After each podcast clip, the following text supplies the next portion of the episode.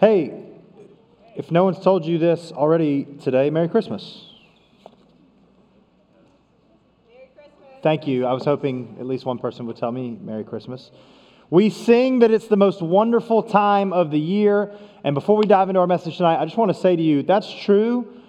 And also, for some people, they don't feel that way. For some people, this is a very difficult time of year. If you have experienced loss uh, at, at some point this year, maybe a loved one who is no longer with us, and this will be your first holiday without them, it's a difficult time of the year. If you've had a relationship fall apart, uh, someone that you thought you would be with this holiday season, and now you're not, it can be difficult. Maybe there's financial strain in some families, you know, the, the, the pressure to.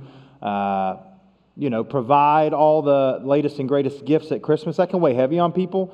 So, all that to say, check in on the people that you love, like even your family. It might be hard for them this time of year. So, and if that's you, if you're here and you're like, man, I, I feel the pressure to just be happy because it's Christmas, let me just tell you, Christmas, the holidays, it can be rough, okay? And we love you and we acknowledge that.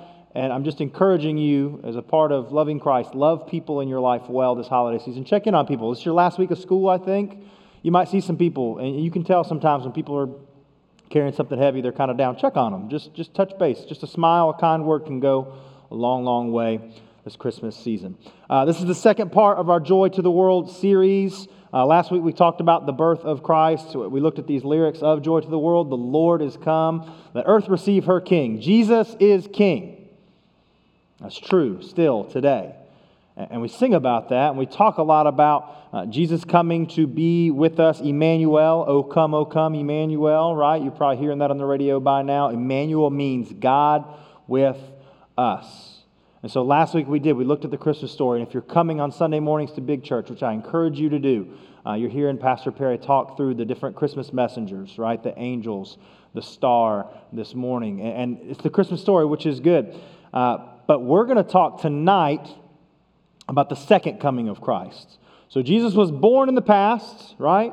He lived a perfect life. He sacrificed himself to glorify God, free us from sin, rose from the dead, and he went back to be with God the Father. But he is coming back. And, and some people are, are very obsessed with the second coming of Christ. There's whole sects of study, sect, S E C T, just in case you were like, what word did he just say? Uh, people who, who study about the end times. I'm going to teach you a big word eschatology. Say eschatology. Eschatology. When you get in the car tonight or you get home, what do you learn at church? Eschatology. Bam, look it up. Uh, it means the study of the end times. And there are people who are obsessed with it. There are people who practice biblical numerology and they'll try to add up the chapter and the verse. And if you turn your Bible this many degrees and look at it at the setting sun, like people are obsessed with some of this stuff, trying to figure out when is Jesus coming back again. Here's what we know He is coming back. Like that's for sure, lock, stock, and barrel. But when? People have spent hundreds and hundreds and maybe even thousands of years trying to figure this out. But what Jesus told us, Matthew 24, is that no man knows the hour. Like, it's just not a known thing. But that has not prevented people from trying to find out. So, I'll tell you about a guy named Edgar Whisenant. You're like, that's no one I've ever heard of. Well, he wrote this book way back in the 80s called 88 Reasons Why the Rapture Will Be in 1988. He believed that Jesus was going to come and take his people out of this earth in 1988. And he wrote a book called 88 Reasons Why. And this is what he said. He was quoted about this book saying, Only if the Bible is in error am I wrong. And I say that to every preacher in town. Do you, do you see the pride, the hubris series? Like, there's no way I'm wrong. I mean, if I'm wrong, it's because the Bible's wrong. If you ever think that way, my friend, repent because you are very, very off base. Okay? He was so convinced he was right. Guess what did not happen in 1988? Right, it, it didn't happen. Undaunted, I cannot make this up. Undaunted, he wrote another book called Rapture Report 1989. And he featured all these other reasons why, hey, all right, so maybe I was actually wrong in 1988. But Jesus is coming back in 1989. Guys, guess what else didn't happen? in 1989. It didn't happen. Do you think after that you would like give up? You'd be like, you know what? I just I struck out. The 80s were rough for me. I'm just going to ride off into the sunset. Well, that's not what happened. Uh, he wrote another book in 1993 called 23 reasons why a pre tribulation rapture looks like it will occur on Rosh Hashanah in 1993. I couldn't even find a picture of the book. I think his publication probably got whittled down.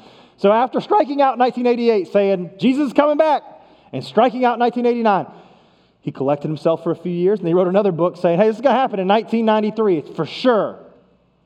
Guess what didn't happen in 1993? And again, you and I are like, three strikes, you're out, right? Nope, not for old Edgar. Uh, his final book was called And Now the Earth's Destruction by Fire Nuclear Bomb Fire. He was like, listen, I've been wrong before, but this is it. The nuclear bombs, they're going to wipe us out. And that's, that's how it's going to go down.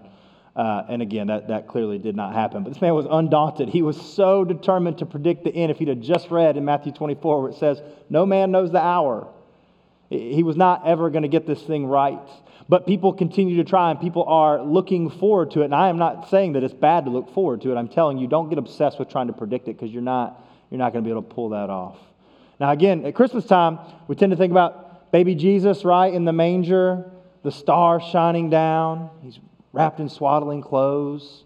And again, if you were in big church this morning, Pastor Perry helped us see that probably the nativity set your grandma has on the dining room table is actually not probably the most accurate thing. And that's okay. But this is how we picture Jesus, right?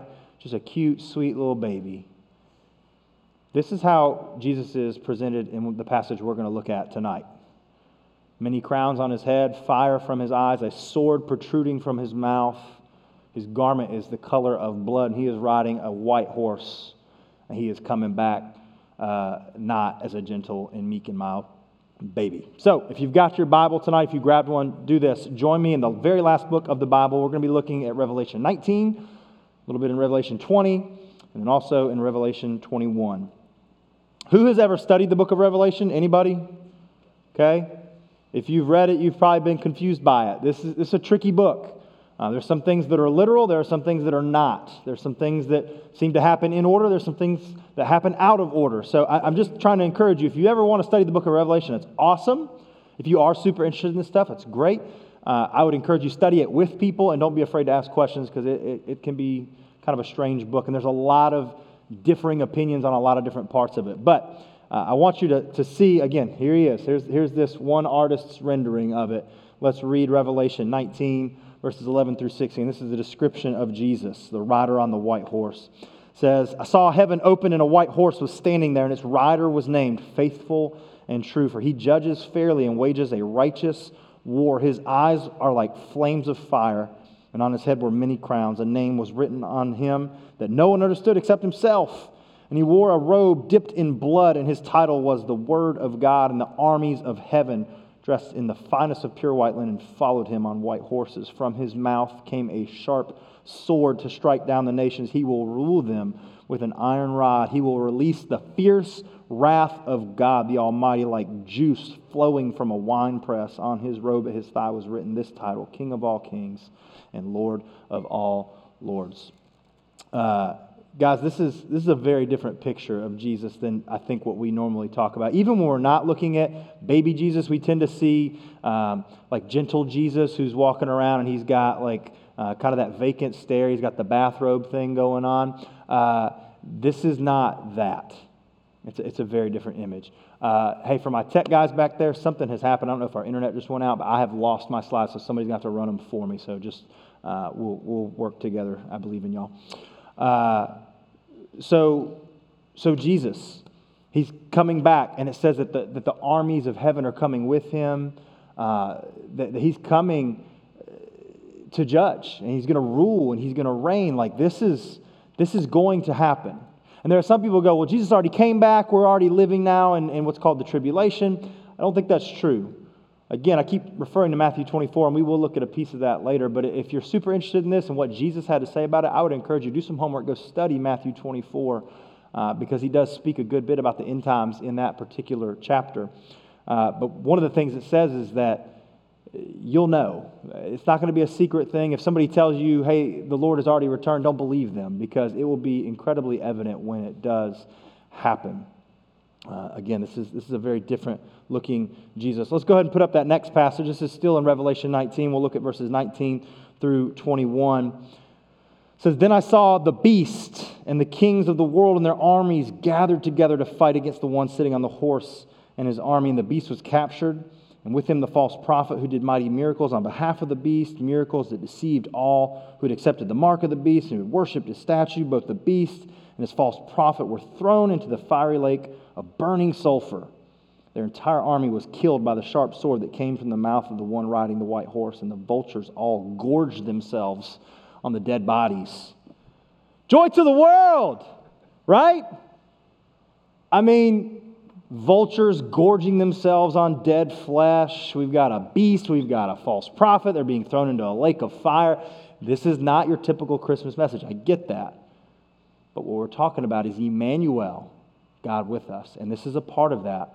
Now, who are the false prophet? Who are the beast? What is the mark of the beast? This is the type of thing, if you dive in, you're going to find 10 different answers on 10 different websites on the internet.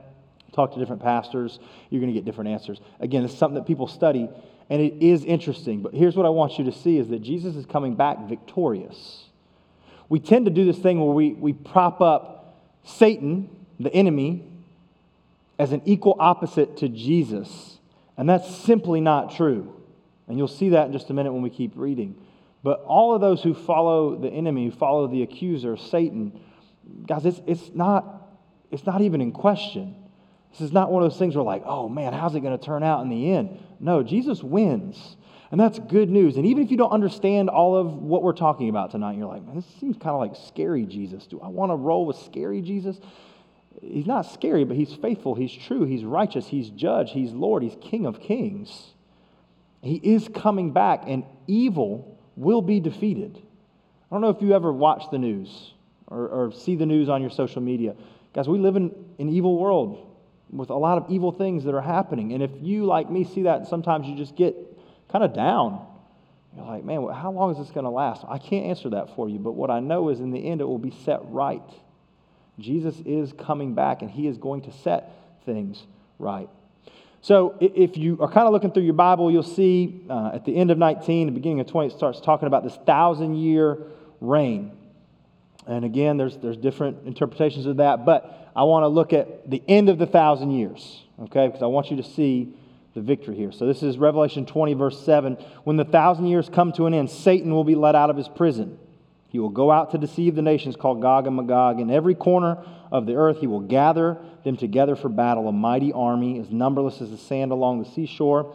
And I saw them as they went up the broad plain of the earth and surrounded God's people and the beloved city. But fire from heaven came down on the attacking armies and consumed them. Then the devil who had deceived them was thrown into the fiery lake of burning sulfur, joining the beast and the false prophet. There they will be tormented day and night forever and ever. Merry Christmas, right? So, Satan, the enemy, the accuser, who we've seen as our adversary throughout Scripture, ultimately is defeated. And, what's cool is like there's not this major clash or battle, right? It doesn't say that they like locked arms, you know, Lord of the Rings style in this deep battle. It says, hey, all these evil people who oppose God came to fight, and uh, he just wiped them out from heaven with fire. Boom, zap, they're gone because God's all powerful.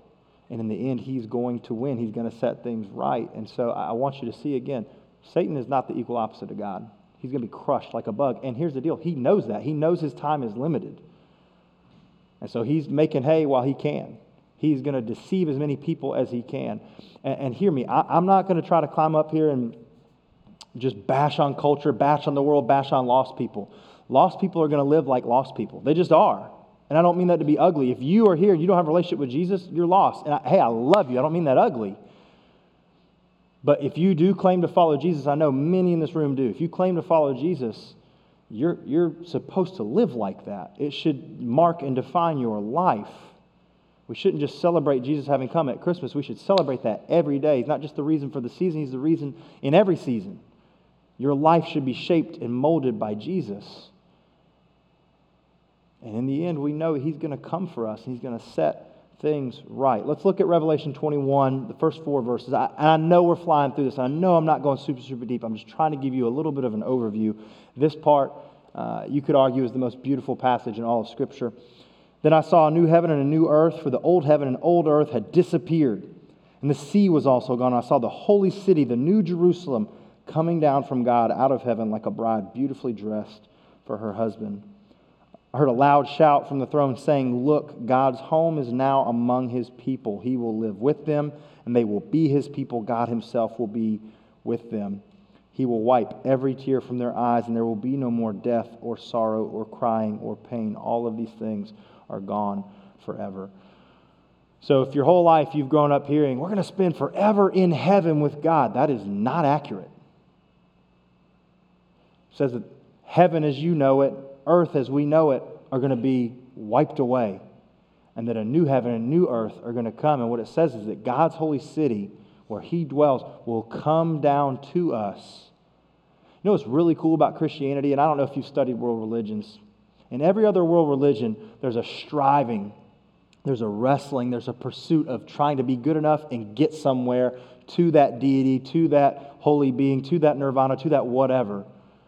Over and over again, we see that Emmanuel, God with us, is Him initiating, Him moving towards us. Even here in the end, He's coming to be with us. And that's good news. God's home is now among His people, He'll live with them. And He says, every tear will be wiped away. No more sorrow, no more sadness, no more depression, no more struggling with the things that you feel like you can't even handle and you can't talk about. Jesus is going to set all things right. He is coming back, and that is a promise we can take to the bank. When's it going to happen? I don't know. But I do believe this is going to happen.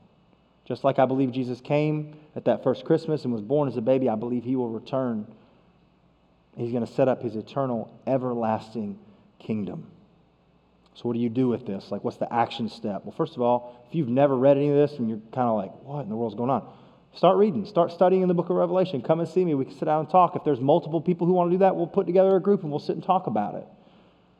But in the meantime, I want you to see some other scripture that refers to some of this. Matthew 24, put that up there for me. It says, So you too must keep watch. This is Jesus talking. He's talking about the end. He says, Keep watch, for you don't know what day your Lord is coming. Understand this if a homeowner knew exactly when a burglar was coming, he would keep watch and not permit his house to be broken into. You also must be ready all the time, for the Son of Man will come when least expected. Right now in Simpsonville, I saw this the other day on, on a Facebook group. There are some people going around in the middle of the night. They're stealing packages off porches and they're getting into cars if they can. So, A, lock your cars. B, bring your packages in. But, like, in my mind, I go, I'm going to catch these guys. I'm going to sit up all night and I hope they come into my cul de sac. I'll be ready for them. I'm not going to do that. I, I like sleep a lot. But if we knew when these guys were going to come and try to steal all of our Christmas presents off our porch or open up our cars, of course we'd be like, we're ready. We're going to be there ready for them. But that's not how it is. We don't know when they're coming. We don't know when Jesus is coming back. So what's the action step? Be ready. Be ready for that return. Hey, Jesus could return in your lifetime. It absolutely could happen.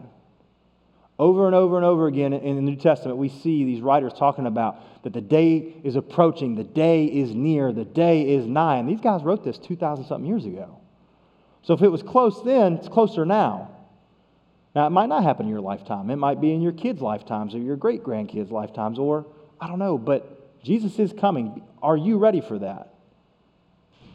And, and I'm not trying to do that thing where it's like, if you died tonight, brother, do you know where you would go? But if, if your life was over soon, like, do you know where you would spend eternity? If Jesus came back and set all things right and it was time for this judgment that you can go read about in Revelation, like, you feel ready for that. And I don't mean for this to be like a, a, downer. I don't mean for this to be like, oh no, like now I'm tied up in knots. Like, am I saved? Am I going to spend eternity with God? Like, no, that's not what I'm trying to do to you. But I want you to understand this is coming. Jesus talked about it. Uh, put up John 14 for me. This is, this is before Jesus was crucified, before he was resurrected from the dead. Jesus said, Don't let your hearts be troubled. Trust in God, trust also in me. There's more than enough room in my Father's house. If it were not so, would I've told you that I'm going to prepare a place for you. When everything's ready, I'll come and get you so that you will always be with me where I am and you know the way to where I'm going. Jesus is preparing a place for you my brother or sister in Christ. Not just for the person in your life who's a super Christian, but for you. And when it's time, he's going to come so you can be with him forever. When will it be? Again, I don't know, but I believe it's coming. From the very last book of Revelation, we'll jump back. Revelation 22, last verse we'll look at tonight. Jesus says, Look, I'm coming soon. Blessed are those who obey the words prophecy written in this book. Jesus is coming back to rule and reign forever as King and Lord. That's good news. That is joyous news to the world because there's an open invite to be in relationship with Him. So I would just ask you to think about that here at the end of the year as you reflect back, as you think about just how you've been living. Like, do you have a relationship with Jesus? Are you ready for Him to come and rule and reign and vanquish all who are opposed to Him? Or are you living in opposition to Him? You have to think about this. You have to discern that within your own spirit as God leads you. I can't tell you definitively what's in your heart. So here's what we'll do uh, we'll bring our band back up, our mini band. And uh, just in the next few minutes, here's what we'll do we'll reflect and we'll pray and we'll think about uh, where we stand with Christ because he is coming back. That's good news. But is it good news to you or is it just good news for someone else? It can be good news for all of us. So let me pray, uh, and this will be a time for you just to reflect and think about where you are with Jesus. And if you need to take a step tonight, you need to talk with somebody, absolutely feel the freedom to do that. All right, let me pray. God, we love you. We thank you for your word, which reveals to us, Jesus, that you have come, that you lived a perfect life, you died to glorify the Father and forgive us of our sins. Jesus, we thank you for that. We know that you're preparing a place for us and that we can be with you forever one day. Come quickly, Lord Jesus, set things right. We long to be with you forever. My prayer is that if there's one person who is just not ready, they've not taken a step to begin a relationship with you, that they would. They would understand the end is already written. You are victorious. God, we want to stand with you. So speak to us now, Holy Spirit, in this time. We love you. In Christ's we pray.